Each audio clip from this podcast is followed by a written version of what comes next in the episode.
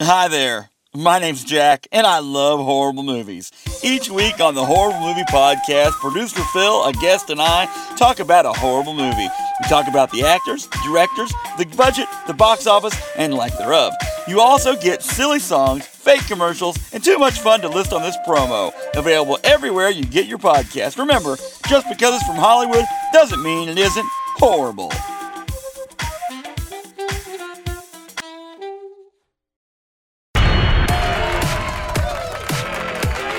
Recorded live. You know, at the time of uh, recording. You're listening to the Hot Takeout Podcast, the only podcast with a 30 minutes or less guarantee, or it's free. And now your host, Chad Bradley. Can I take your order? Hey, thanks for pressing play on the Hot Takeout podcast, part of the Studio DNA Podcast Network. You can find your favorite podcast at www.spreaker.com forward slash Studio DNA. Now, this week, I must say, worked out beautifully. I probably couldn't have planned it to work out any better, and I didn't actually plan it. So that's probably why it worked out so well. Maybe I should stop planning things. So, quick preface if you didn't get a chance to listen to last week's episode with John Cooper talking about faith influencers walking away from the faith, you might want to go back and listen to that episode because we reference it several times in this episode. And I'm actually talking to a faith influencer, a worship leader, singer, songwriter, Chris Brown from Worship. And yes, we talk about food, we talk about what he eats on the road and some weird stuff in his diet. But we also dive deep back into the conversation about faith influencers, the pressures they face, the checks and balances required to live that kind of a lifestyle. And in my humble opinion, he gives some phenomenal answers. All of that and more in this week's episode. Echo, your new song out featuring Tauren Wells is phenomenal. Phenomenal. Awesome. Thank you, man. Thank We you so much. How did you guys convince Tauren Wells to be on that with you? you know, Tauren's been a um been a it, it- it was it was rather easy. He's been a friend of the ministry for gosh, I don't know, like seven eight years, and he was coming. He would just pop in on weekends, like randomly, not because we asked him to come and sing. He would just come and attend church when he was close or whatever. So we, you know, have obviously had a friendship for quite some time. And when we were thinking about uh, what this song needed to be when we actually recorded it for the first time, it's just the echo's just such a fun, like good vibes song. And Tauren, I mean, he just drips, you know, like he's just so fun to be around and he's filled with joy all the time. So, I mean, it was kind of an easy, easy thing to be like, Tauren's got to be on this song. And, uh, and like I said, he was coming through church a lot. So it was so fun to have him hop on and partner with him. And when we were thinking about putting it to radio, me and him doing it together was just, just felt like the right move.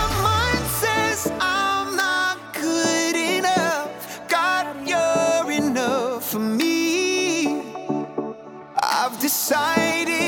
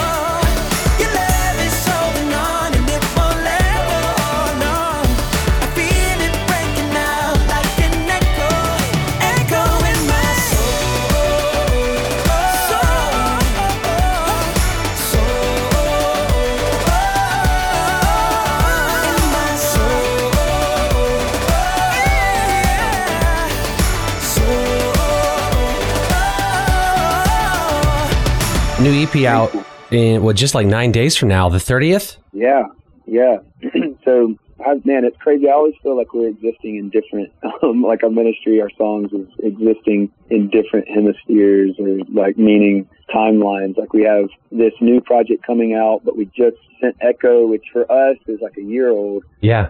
to, to radio. But um, we're really excited. This new project at midnight is the title of it. There's a new single that is out as well called "See a Victory," and but these these songs have been ones where you know we've been doing in church for just a few months, and we wanted to record it right right away. We got together on a Wednesday night at our at one of our campuses and just had a night of worship. And I mean, at, at midnight itself is taken from Acts 16. There's that, that, that passage where Paul and Silas are in, have been put in prison, and the King James Version says, you know, at midnight they were singing praises and uh, thanksgiving to, to God, and then immediately their chains fell off. There was an earthquake, and so it's really just this. The title is kind of you know taken from that and just talking about the power of worship, right? That they were here's these two um, heroes of our faith, and they chose worship when they were in prison, and the power that it had. And it's a little, uh, it's a little cute because music usually drops at midnight on uh, on platforms. So yeah, we're excited to have it out. Josh said that when you tour, he said to make sure that I ask you about food that you like on the road. Well, I'm I'm a pretty healthy eater, so I think like most of uh, I don't I don't know I don't know if he if he has something in mind, but for me, I'm like I'm avoiding carbs at all costs, so which is very hard, and uh, we always have these. uh like after show food is what it what it's called, right? They'll have food that gets brought in at like eleven o'clock to, on the bus, and it's always pizza and wings and just the worst, like the best food, but like the most unhealthy food. Right. So I'm over there eating a little salad at 11 o'clock at night while the rest of our team is is eat, you know chowing down on pizza, and I'm just so it's the, it's truly the worst way to end my night. I end my nights angry. I was going to say, it, it makes sense that you would not love being around pizza and wings after a show where you've exerted yourself. And for me, when I am tired and exhausted, eating bad, that's when it's the easiest. I know, but I, I I guess I feel bad too. Like I, I've had to tell our manager, like, you just got to have that option for me because if if I don't have an option of a salad or just grilled chicken or something and broccoli, but I mean. Truth be told, I do like eating healthy. My my wife is an amazing cook, and she like loves finding new ways to make up healthy desserts or healthy whatever. So I actually enjoy it. But if I didn't have the option afterwards, I would come back from tours 15 pounds, 20 pounds heavier every time. If the option's not there, my self control isn't strong enough to just say, yeah, I'm not going to eat. That that checks out. Do you have any food allergies, any food restrictions? No, none. I can eat anything, and I mean, if I, if I'm going to choose to to break my diet or just break my normal eating habits, and I mean, I'm going full tilt on everything I can find. Dessert, I love them. Whatever. Pizza is my favorite. The thing with pizza truly is, and this isn't an an exaggeration. If I start, I can't stop. Like nothing in my mind tells me you're full. So I'm like eight pieces in, nine pieces in. I, there is no like, okay, I'm I'm satisfied at four pieces. I'm like, I'm gonna Dude. eat the whole thing. I'm So- with you. It's funny when people are like, "Oh yeah, we'll get this little pizza. We'll all split." it." I'm doing the math. I'm doing the pizza math. Where you're like, "There's ten of us, and you want to get one large pizza? That is not going to be enough for not. me. I don't know what you guys are eating. Right. Absolutely. We're not splitting a medium pizza. We're not splitting a large pizza. I'm gonna I'm gonna have six at least. I could split a large pizza and be somewhat okay if I split that large pizza with one other person. But that's it. One more person into that equation, it's all off. I like. Why am I even Right. doing this? I will just eat salad if I can't have half of a pizza. I'm with you, man. You said you love desserts. What's your what's your go to dirty secret dessert? favorite dessert, like if we're out, my wife and I, we're out for a nice uh, dinner. I'm always, it's kind of a light dessert, but I always like creme brulee. So like that's my favorite top dessert. I just, I love it.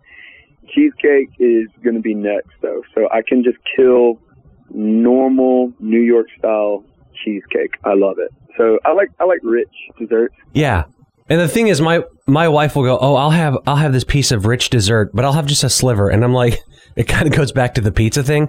It's like, no, if I'm doing this, I'm doing this. I'm committing to eating all of this and whatever you don't eat. Oh, totally. I'm I'm right there with you. Like we we were actually out. My wife and I um, we were out last night with with a couple of our friends here in Charlotte, and they had this. I just I just said I understand that I, I normally don't eat bread, but it's kind of one of those things I found an easy excuse. It's like, hey, we haven't seen these friends in quite some time. We're out for a nice dinner. They bring, and it was a tapas, you know, place. So you order like small little thing and every uh, small little plates, and everybody's sharing and everything. And they bring, you know, of course, amazing bread right out right at the beginning that they they bake and you know it's all local and all this stuff. So my wife's like, well, Chris isn't going to eat any, and I sit there for 15 minutes and watch them eat this bread, and then something went off, and I was like. Whatever. We haven't seen them in a while. This is my excuse. I'll, you know, easy, easy way to. I'll eat bread, and I didn't stop eating bread the rest of the night. Like they kept bringing little small plates of other things, little hanger steak and little shrimp and all this stuff. And then it came dessert time, same thing. Like normally I wouldn't order dessert because I just know to avoid it. And I found an easy, well, we're out. We might as well. And I ate the whole. That's like, we can share one. Nope. Isn't that funny how that works out where y- your friends who you've not seen in a long time, they're the reason that you're doing what you're doing, but they could care less if you had the bread or the dessert. They don't care what you're eating. But like I know. in my my mind's like I'm like, yes, I'm with friends. I'm going to indulge. I'm going to but they don't care. it's just the thing that I'm like, ah, this is this is the reason I'm going to be fat today. Yeah, it's a sad reality that I can, you know, find easy ways to become a victim. Really, in this whole narrative of, of eating, like uh, it's not my, it, it's them that has done this to me. Chris, can I do a hard shift real fast? Uh, I was just thinking through some talking with John Cooper last week, and a lot of what he said about I don't know if you read his post about uh, Yeah, yeah. faith influencers kind of walking away from the faith, uh, and you yourself, under his definition, would be a faith influencer. I guess just for sake of comparison, what pressures do you feel in the light of writing music for the body of Christ, uh, for those that are coming to worship? I'm sure there's a lot of pressure to be theologically accurate, but what kind of pressures do you face? And then how do you handle those? And I'm going to add like one other tag question here. How do you stay grounded? How do you keep yourself from getting to that overwhelmed, frustrated place and then just allowing yourself almost to use those same, same kind of excuses like when we're out with friends where you're like, oh, I haven't seen them in a while, or I'm tired, I'm to eat all, all this stuff. It's really easy for people that when they get emotionally or spiritually tired to kind of drift and walk away. Like, how do you protect yourself from that? Yeah, such a good question and good conversation. You know, when I read his his article or his response last week, I was really cheering and I and I don't know him. We've not met yet, but I was just such a such a fan of what he was saying and I have some other friends. But here's what it, what it felt like to me. It's refreshing to hear such an unapologetic love and passion and just you know stance and response on on God's word and the importance of it. And I, I mean, I'll kind of answer your your your bonus question first. For me, you, that there's a scripture Psalm 92 that says, "Those who are planted in the house of the Lord will flourish in the courts of their God. They'll still still bear fruit in old age." And that scripture has always been such a lighthouse for me and I love the local church. Like I grew I grew up in church, and my dad was a pastor for 26 years, recently retired. My context is similar to I think a lot of people today and friends who've grown up in church. And I, growing up in church, and my dad being a pastor, I I was exposed. Not, my parents did a good job of not airing, you know, all the all the grievances maybe they were experiencing and now that I'm in ministry know that they experience. They didn't do that at home a lot. But I was I was exposed obviously to a certain degree of like especially the older I got as a teenager, there's hurt in the church, right? Like people get hurt. Yeah. Um and now I've been in ministry serving at a local church level for twelve years. I've caused hurt because I'm flawed. You know, I've not led in certain seasons properly or I've made mistakes. And I've also, you know, been the recipient of other people's mistakes. However, Psalm 92, those who are planted in the house of the Lord will flourish in the courts of our God.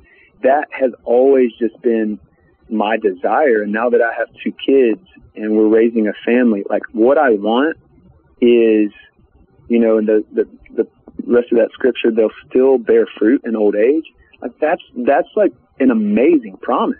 Like when I'm 70 years old, I want the promise of God that we see there that I'm still going to be seeing evidence of fruit in my life at, at, you know, in old age, so to speak, because I remained in, you know, planted. And, and I understand like that's not even, that's, that's not speaking so specifically to like in one church, of course, just God's, God's body and God's, God's church. But I think like what that takes is a commitment to stay consistent in any season where you have experienced hurt. Staying consistent and understanding you can't put such a reliance on, you know, a flawed human. You put your reliance and your trust in, in God and, and you just still believe the best. I think it takes believing the best about people. It takes, of course, believing the best about God's church and, and the mission of it. So to start with your bonus question, that's what's kept me grounded through years and through moments when I'm like, wow, this is like, this is hard. Like there's seasons that are tough. Yeah. Um, this isn't easy, but I'm like, I, I want a reputation of someone who remained. I want a reputation of someone who is consistent and you don't get a reputation like that overnight. You don't get that reputation really over a year. Like it takes years to cultivate that and for someone to say, that individual was truly planted. And that's what I want to model for my kids. And I think it's very, very important in the culture today and in the culture that they're going to be growing up in. That they see this model mm-hmm. of, you know, the first sign of, of, of hurt, you know, there's, there's not a fleeing mentality. And, and to answer your, your other question, um, just about writing, I think the position, the unique position that elevation is in is we have Pastor Stephen, our lead pastor, as a songwriter. So I knew him in high school first, you know, before he was a pastor, planted the church. When we were teenagers, we were playing in bands together. And so I knew him as this songwriter and this musician.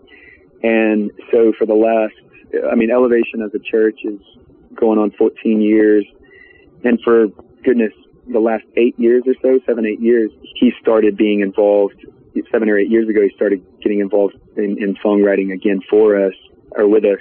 And since then, really, he's been an integral part of what we're writing and the sound that we're producing, but of course also the, the, the, the content, the lyric content, the theology behind it.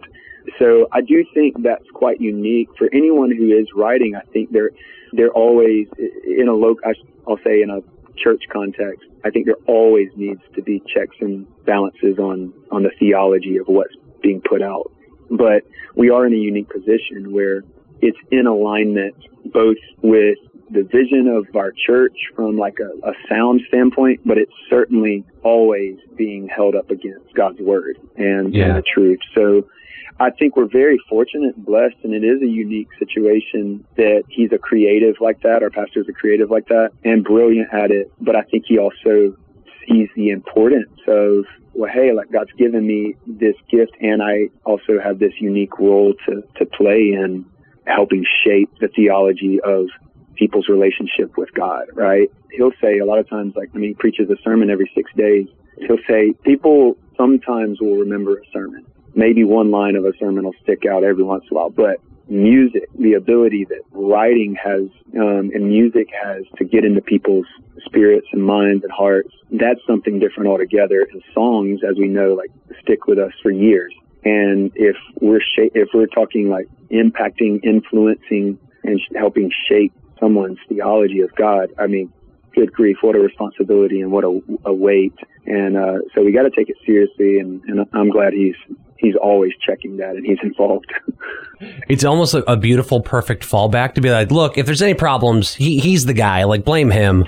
right. Yeah, and, and, also, I mean, the, the, the other side of it, I'm, I'm, sure you guys probably feel this from time to time, is anytime in Christian circles, it's just really easy in Christian circles for people to look at the context of a song and not really understand the context of a song or the place of writing, but because it is a song, sometimes things are open to interpretation. Maybe not so much in worship, but maybe in other other genres or other styles of Christian music, especially. It can be put under a microscope pretty easily because it's it's an it is an, an artist expression. It's not the Bible, and so there Sure. there's always a fine line that needs to be walked. But I, I I appreciate what you said because I've experienced it where music has given me words to pray when I couldn't think of words to say, when I couldn't think of what I wanted to say. I thought back on a song that gave me words to be able to express to God how I was feeling in a season of life, and that's I mean that's priceless. It's it's absolutely priceless. Yeah.